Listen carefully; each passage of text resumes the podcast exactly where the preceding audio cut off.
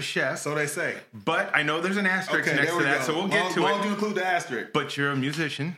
Love music, You're an entrepreneur. one hundred percent. Very much know what it's like to hustle. You know what it's like with the struggle meals, as you call it, which I sure. love. I love that line. Got to get it out the mud. And you are now a TV personality on the Food Network, the Oh. 2023 Hot List.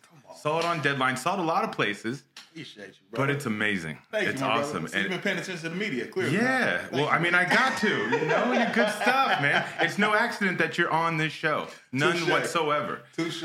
But to get back to the chef, you're Oh, yeah. not just a chef. Nah, you're a man. flavor finessa. Correct. Is that correct. did I get that You- you- right? yeah, I, I love the pronunciation that you. You took Thank your you, time man. with it, and it was very clear. Thank you. I worked on it. Flavor Vanessa. Finessa. Explain a little bit about what that is. Yeah, all right. So all the food that I cook, it comes from from family. It comes from memories that I've had previously. Like I don't I find I find my inspiration because unfortunately a lot of my family members passed away and all all, all my memories are generally with them or tied to food. So it's re- recreating that hamburger that my father used to make, recreating this chili, recreating that that that casserole that my mother used to make, which you call enchilada casserole, which is one of the best food items ever invented. Yeah, you know. yeah. I can get a rundown on that later. But yeah, that's that's 100% what it is.